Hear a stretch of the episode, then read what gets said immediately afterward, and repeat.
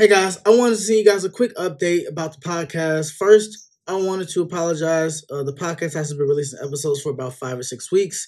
Uh, it's, it's been because I have just been really busy uh, moving and switching jobs. And now that my life has, you know, cleared up and, you know, the dust is all settled, I am in a much better place. Uh, I moved to Shanghai. If you guys really wanted to know, started a new job. And now I can start focusing back on the episodes so that we can get this thing going. Don't worry, all of the content is already ready and prepared. So that means that the next half of season two will go on every Monday. We'll be released every Monday uninterrupted for the next five weeks. I hope you guys enjoy and I hope you listen. Thanks again. Thanks for being a, a, listener to the Blackboard podcast. Thanks for being a fan. Please send me any messages, any fan mail, whatever you guys want. Uh, I'll be happy to read them and reach out to you guys.